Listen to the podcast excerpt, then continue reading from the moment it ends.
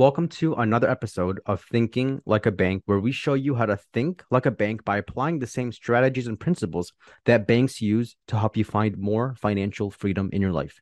I'm your host, Sari Ibrahim. Today, Mark Willis of Lake Growth Financial Services and I talk about what is happening in the banking world, specifically why banks are in danger as we record this episode in mid 2023. We'll also discuss what depositors and customers need to know to protect themselves in these uncertain times.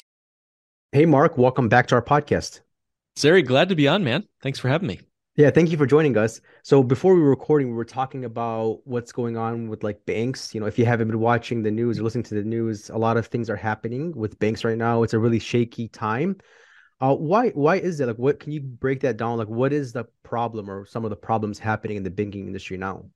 Yeah, I can't uh, say that we're in normal times. We're in very weird times, and the unfortunate truth is this is not the first or even really the biggest financial calamity that we've seen in our lifetimes with banks as we're recording this. Now, it could mushroom to become even greater than 2008's banking crisis, but uh, even though we're not hearing it much called a banking crisis. That's exactly what it is.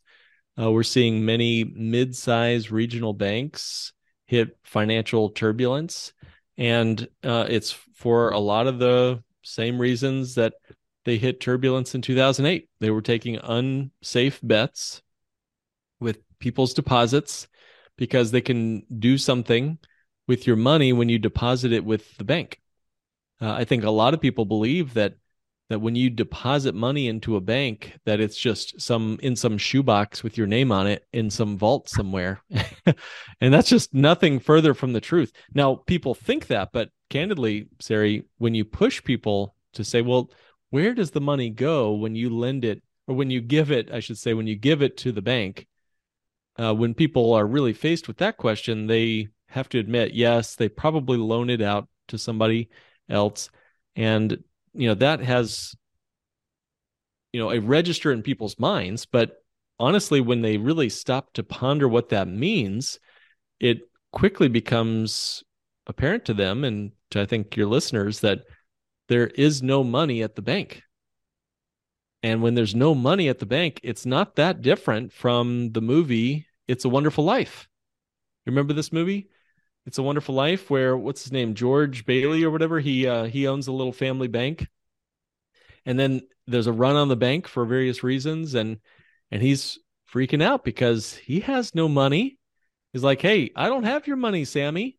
It's in Susie's, you know, car payment. It's in Johnny's mortgage payment. It's it's in everybody else's pockets due to fractional reserve banking." So that's been the law of the land for many years, but it's become a lot worse in recent uh, recent years, and we're seeing more and more as interest rates rise and the portfolio of debt valued debt uh, falls. That has caused a lot of banks to become under the pressure of um, insolvency, and that's what we're seeing in the news. Many banks are now calling it quits, bankruptcy, and and being sold for parts. I see that right, and I think throughout history and throughout, especially right now, a lot of I've heard a lot of people like uh, interchangeably use banks and insurance companies as if they're the same thing. Like, oh yeah, banks and insurance companies borrow money, banks and insurance companies loan money out, but really, it's not the same thing, right? Um, do you mind describing the differences, like when an insurance company loans out money or stores money versus how a bank does that? Yeah, I mean, and since this is your show, I'll let you take um, some lead on this as well, but you're right. Um, banks are allowed to do something where they create money out of nothing. Uh, when I lo- when I give money, let's say ten thousand dollars into my savings account, when I deposit that money, banks are allowed to you know create money out of nothing by loaning out a hundred thousand because they know that I might not require all ten thousand of my monies all at once, and even if I do, ten other people nine other people can you know keep the bank solvent by not requesting all of their money at the same time that I request mine as a withdrawal. Now, life insurance companies are not allowed to inflate the money supply like that. Uh, they have to keep all of my deposit and then more on their balance sheet because why?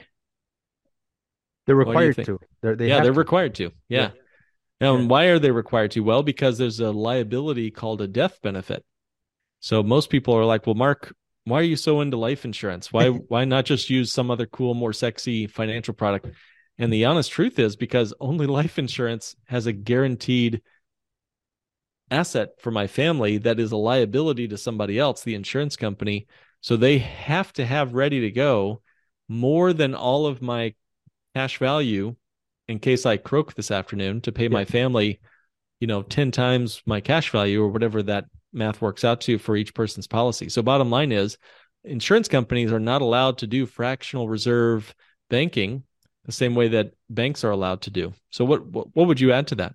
Yeah, and then also to the way we structure the life policies, they go up in value. The cash value and the life insurance both go up in value, which means that not only are life insurance companies required to meet the death benefit, like today if you pass away, but also 30 or 40 or 60 or 80 years from now, when the value is probably double or triple. So that means that insurance companies have to do certain things to grow their reserves. They can't just park it in a zero interest account. They have to do certain things. Um, and then typically what they're doing, right, is they're investing in mostly interest earning activities. So guaranteed contracts. So they're guaranteeing um, like uh, treasury bills, bonds, uh, money market mutual funds, high interest savings accounts. They're doing certain things that that are going to inflate the um, they're going to grow their accounts so that they can they can meet the demands of the customers, which is kind of different from what banks do because banks are just hoping that their depositors keep the money there and they're hoping they can get the leverage and they're hoping that both sides work out. You bet. Yeah. The well, so you've brought up bonds and um, money market mutual funds and some other high interest savings and so forth, they must keep that money fairly liquid in case too many people pass away tomorrow. They have to pay out a death benefit within a couple of weeks, really. Uh, and you know, my my mom passed away a few years ago, and I received the death benefit from these life insurance companies within about two weeks. It was about seven to ten days or so, and we got the checks. So to have that kind of giant liquidity fund is a pretty phenomenal feat that banks just don't have. It's amazing how razor thin their margins are in terms of liquid liquid margin because um, well we're we're now seeing as Warren Buffett likes to say when the tide goes out you see who's swimming naked. Yep. Uh, and the the liquidity of banks is showing they're going to go under faster whereas life insurance companies are holding strong.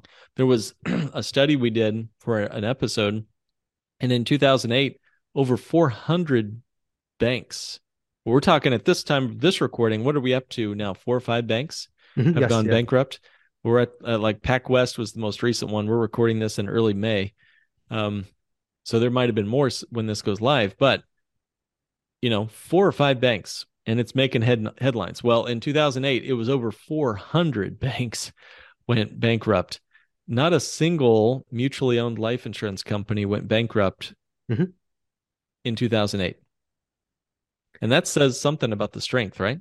It was only, I think, AIG's investment division, right? Not not their insurance company, yeah. their investment division or their, uh, I guess, broker dealer division. That's what you know, their volatile section or department. That's right. Uh, so two things: one, AIG, their investment division, their mortgage division was went was went uh, what went bankrupt. Two, the National Association of Insurance Commissioners did a study on AIG, kind of a post-mortem, you might say. Yeah. And they found that the life insurance division was what helped save AIG because it's yes. still in, in, business today. Yes, so yeah, the life is. insurance business was the best part of the the business overall. And then third, I would just mention they are not a mutually owned life insurance company. AIG is not mutually owned. And I am just of the opinion that when you are owned by the same people who have a lifelong stake in your success, you as a business are going to make smarter i don't want to say smarter but you're going to have a different mm, horizon of time time horizon when you're working on 75 year you know lives and when you're when your owners are stockholders mm-hmm. you're going to be more interested in quarterly performance aren't you yeah, yeah. When you're a stock owned company, I feel like you're just a tool for investors, for Wall Street, for other institutional investors to be used. Like you're just mm, a company, mm-hmm. a security in essence, to mm-hmm. be used. Um, so like what's like what like I guess how bad of a problem is it? Like let's just say the Silicon what happened in Silicon Valley happens to like a hundred more banks. How does that does it really impact us? Like can we really feel that as customers? I'd like to know your thoughts on this. I mean, really, given given where we are right now in this economy, if we do Silicon Valley Bank a Mhm. hundred more times, what do you think is going to happen? So I know that there is FDI, FDIC insurance up to a certain point, I believe $250,000 per account. So I think that'll kick in. Um, I don't know if there's any if there are any limits to the amount of FDIC insurance out there. So I think that's where it's at. But then what happens to people who have more than $250,000 in in various accounts? And then um, it would probably scare a lot of other people, and then they would take money out of their bank accounts, and then it would scare a lot of investors, and they would sell their stock in other publicly traded banks Yep. which probably means that if anything, it's going to be worse for for publicly traded banks. I think then it could probably create some sort of room or benefit for credit unions because I think credit unions are in essence like mutually owned banks. Um, so Mm. that could probably save the day. But I don't know. What are your thoughts on that? Do you think there's any difference, or are credit unions also in the same um, trouble as banks are? Well, there's a lot of small, very Yeah. large group of very small banks under 100 million. Uh, and then we've got these mid-sized regionals that have been showing up in the news mostly. And then you've got the mega banks uh, that are, you know, your JP Morgans and Bank of Americas and so forth. Mhm. You know, it, I think FDIC is maybe one of the worst parts of our banking system, candidly. All right. And here's why I think that. So again, I'm a bold opinion. I could be way wrong. Call me a, you know, crazy cuckoo guy, whatever. But um, why is what what would happen if we did not have an FDIC? Well, one, we'd have higher interest rates on our savings accounts because every bank has to pay money to FDIC to fill in the coffers at Mm. FDIC. Okay, so if they're not paying money to FDIC, they can be more competitive with their savings rates and attract us as savers to go deposit money at their banks. Mhm. Okay, so FDIC sucks money out of. There's a large sucking sound coming from the FDIC, and it takes money out of your bank balance sheet and puts it on theirs. So when you have an insurance policy um, that that uh, on your bank, you're typically like if I if I just went around without any um, home insurance, I probably would be a lot more careful with starting a fire in my fireplace. you know, like I'm still Yeah. pretty careful, Yeah. but if I didn't have homeowners insurance, I probably would like get rid of all matches in my entire house and you know make sure that I'm soaking it with water every day and everything like that. Yeah. The point is when you have insurance, sometimes you take a bit more risk. Yeah. And that's what happens with banks when um and honestly, I don't did you investigate your bank's balance sheet, Sari, before you opened up your checking account with them? No, or did you just not. open up a checking account? Of course not. I Right. just follow the herd and open up. a Yeah, yeah, me too, me too. So uh, I did not investigate my bank when I was um, opening up my bank account. I didn't check to see if they were sound. Well, before FDIC, that was pretty well what we did. There, there could be. Think about it. If we didn't have an FDIC, we could have a little consumer reports guide for which Yeah. banks are safer and which ones have better balances. We don't care about any of that. We just open up the nearest bank and we just get get on with our life. Okay, so now let me answer your question. Yeah. Um, there, I think there are probably there is no FDIC for credit unions, but there's a similar entity out there Yeah. for credit unions. I forget what it's called actually, yeah, but I remember it too. It's like a different uh, association or di- division. another acronym. Yeah. Yeah, yeah. Well, okay. So the, you know, the, as of as of the end of 2022, uh, there was a fund for banks that were in trouble at the FDIC. Basically, it's their it's their reserves, what they had access to, what they had saved, and grand total at the end of 2022, it was 128 billion dollars to cover losses of depositors if a bank went bankrupt.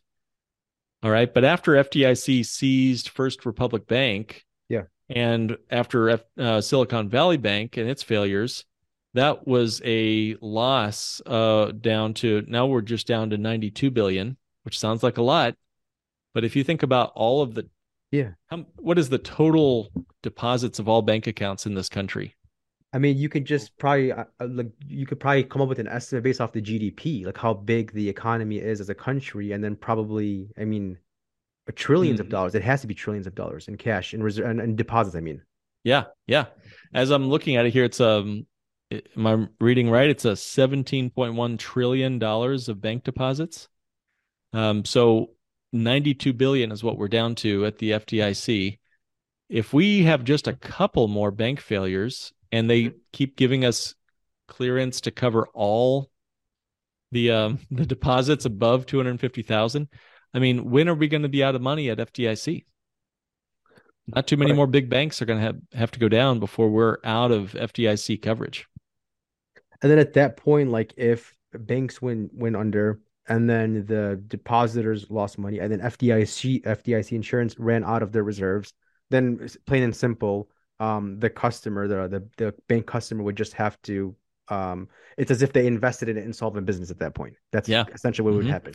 Either they'd lose their deposit, mm-hmm. which would cause a run on every other bank instantly. Yeah. Or there would be another massive taxpayer bail- bailout. Uh-huh. Uh, which is oh wait, who are taxpayers? Oh yeah, bank depositors are taxpayers. So you're losing money either way is the idea there. So I don't have um I don't have a lot of faith in my bank being mm-hmm. a safe place to park money. And I'm I'm happy to say that you mm-hmm. and I are working with our clients to give them alternatives. What would we do instead, Sari? Tell me what's the what's the alternative? Well, well, yeah, definitely. Because we, we, as we started recording, we talked about the differences between like spe- specifically life insurance companies and how they handle their money versus uh, banks. So, like, I, in my opinion, I think, and part of the bank on yourself concept is that life insurance companies are the safest place on earth to store your cash in because it's actual real cash that's there and that's properly managed and that's regulated uh, every i think every quarter. It's regulated by every state that an insurance company operates in. So i prefer to park money there. Um so yeah i definitely i see that happening.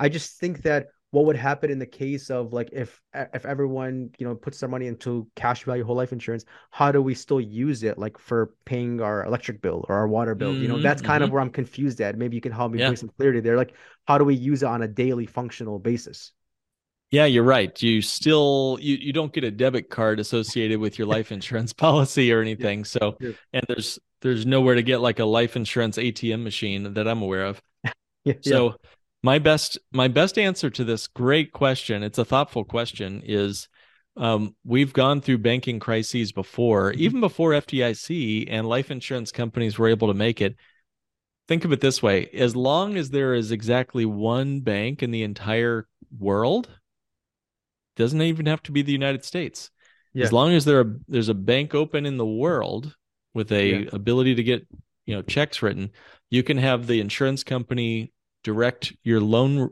your loan mm-hmm. request to the Switzerland bank that's still open and you can operate your life as normal you know mm-hmm. when everyone else is without money and oh by the way it's like the one-eyed man becomes king in the world of the blind you know when you're the one with a big pile of money in your wheelbarrow and everybody else is seeing their deposits going to 0 mm-hmm. what do you think is going to be happening to real estate yeah or stocks or any other asset raw land, whatever you're into. And now you've got the giant pile of money because you were able to access your contractual guaranteed cash yeah. value.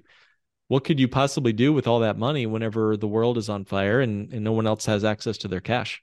Yeah, yeah, you'd be able to buy it at a, a fraction of the cost, you know. Um, and I, I think that's happened already in some places in the world, like in Lebanon. Uh, mm. cash mm. essentially is uh, uh, the the government is holding up cash, so people now mm. are using assets and they're using other things to get by, just to buy groceries, just to get through. So yeah, it drives. Uh, it's going to drive the price of assets down because there's no cash in the economy to buy mm. those things. So yeah, it's gonna and then and then in the case of the investor who has access to guaranteed growing cash, uh, it gives that person uh, the upper hand because when they go borrow from the insurance company, the insurance company is not going to give you a loan based off the asset you're buying.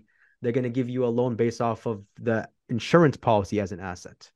Tell tell me more about that and why that's so important. Yeah, yeah. So like in for example, in 2008, one of the biggest problems was if you if you had great credit, you had great income still, um, and then you wanted to buy a property or you had a property for example and then you you had it paid up and you wanted a loan against it the bank is they're going to look at your credit they're going to look at your income but they're also going to look at the value the market value of your property. And the market values of properties in 2008 were heavily they were impacted dramatically like probably like by like 50 or 60 percent. So if you had a house that was 300000 the bank will say if the bank was willing to give you a loan they would say well we'll give you a loan up to like 150000 so like 80 percent to ltv uh, and that's gonna and then let's just say you needed 300000 in that case that's gonna really hurt you to take like half that money as a loan or even to sell that But if you had that money in a whole life policy and then you wanted to buy a, a home, for example, the insurance company is going to not going to look at the property. They're going to look at the insurance policy itself. Okay, you have 300,000. We'll give you 90% of that 300,000 as a loan, regardless of you, whatever you use the money for. Mm, that's awesome, man. Yeah, I, I'm just working with someone who she has eight, nine properties right now and uh, she's wanting to purchase another one. She's selling one in her portfolio, and she wants to buy another one. And uh, you know, no banker, uh, with interest rates rising, yep. it gets tough to to become really loose with lending. Mm-hmm. Uh, so no banker, very few bankers are really excited uh, to to give out loans at low interest rates. Well, life insurance policy loans are way below. Mm-hmm. I saw a 12% HELOC the other day. Yeah. 12% HELOC. And of course, bank credit cards are at 24% on the average, last I checked. But life insurance policy loans, if you take a loan from a policy and you repay that loan over a reasonable period of time, yeah, pick a pick a length of time. Let's say eight years. It's going to yeah. be under three percent APR, uh, annual percentage rate, according to where things are at right now with the insurance company policy loans. Why is it so? Why are they allowed to do that? Why are they able to do that? Because they know you're good for it. They yeah. know you're going to pay that back because even if you don't pay it back during your lifetime, gets deducted from the death benefit when you pass away. Yeah, exactly. And it's not, it's, we were talking about this before we were recording. It's not like when you go take out, for example, from one of the insurance companies, Lafayette Insurance Company, you go to take out a loan from them. It's not like they have to leverage another commercial bank for that. They're mm-hmm. taking money out of their literal accounts, their funds, and then loaning that out to you. So that means that, that it's not like if, like we looked at as some of the projections. If you get a, I think a, a policy in November of this year, interest rates are five percent still. So that mm-hmm. means that mm-hmm. regardless of what happens with the prime rate between May of this year and November of this year, it's still five percent. And then the reason why is because they're not leveraging that money from other commercial banks.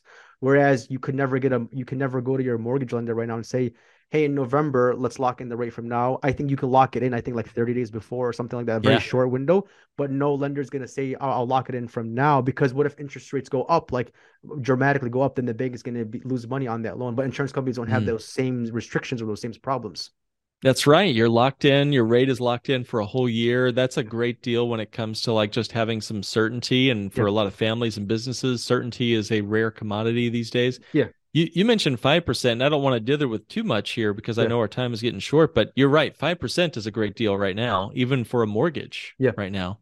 But uh, it's a five percent. You, I'm sure you know this, and you tell your clients this. But I'll just let your audience know it's a five percent simple interest mm-hmm. rate. So what's the difference between five percent compound and five percent simple, and why does that matter?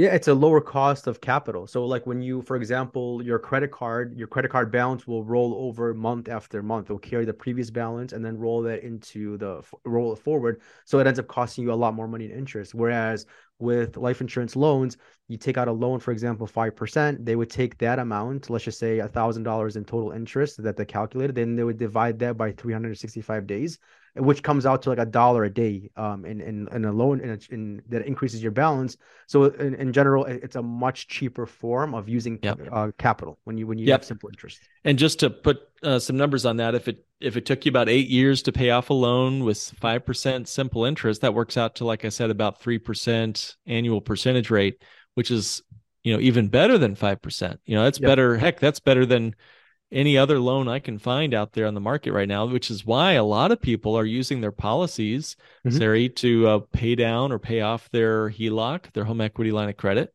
yep. or even to pay off their house mortgage. I'm even seeing people make the decision to borrow from their policy and wipe out their higher interest mortgage. We just had a couple, they used a policy loan. They had bought their house the normal way with a mm-hmm. mortgage mm-hmm. at like, you know, it was a pretty high mortgage historically speaking uh, and 6% something. Mm-hmm. And they said, all right, we're going to pay on this mortgage for a year or two, but we're going to just cram money into our policy such that in just a year or two, we'll be able to pay off the mortgage uh, with our policy wow. and bring their interest rate down. And t- talk about a, a relief because now their repayments on their policy loan are optional to them. You know, they can lower it down if they need to, raise it back up if they need to. Uh, they have a much better interest rate over time. Mm-hmm. And you know they're they're in control. yeah.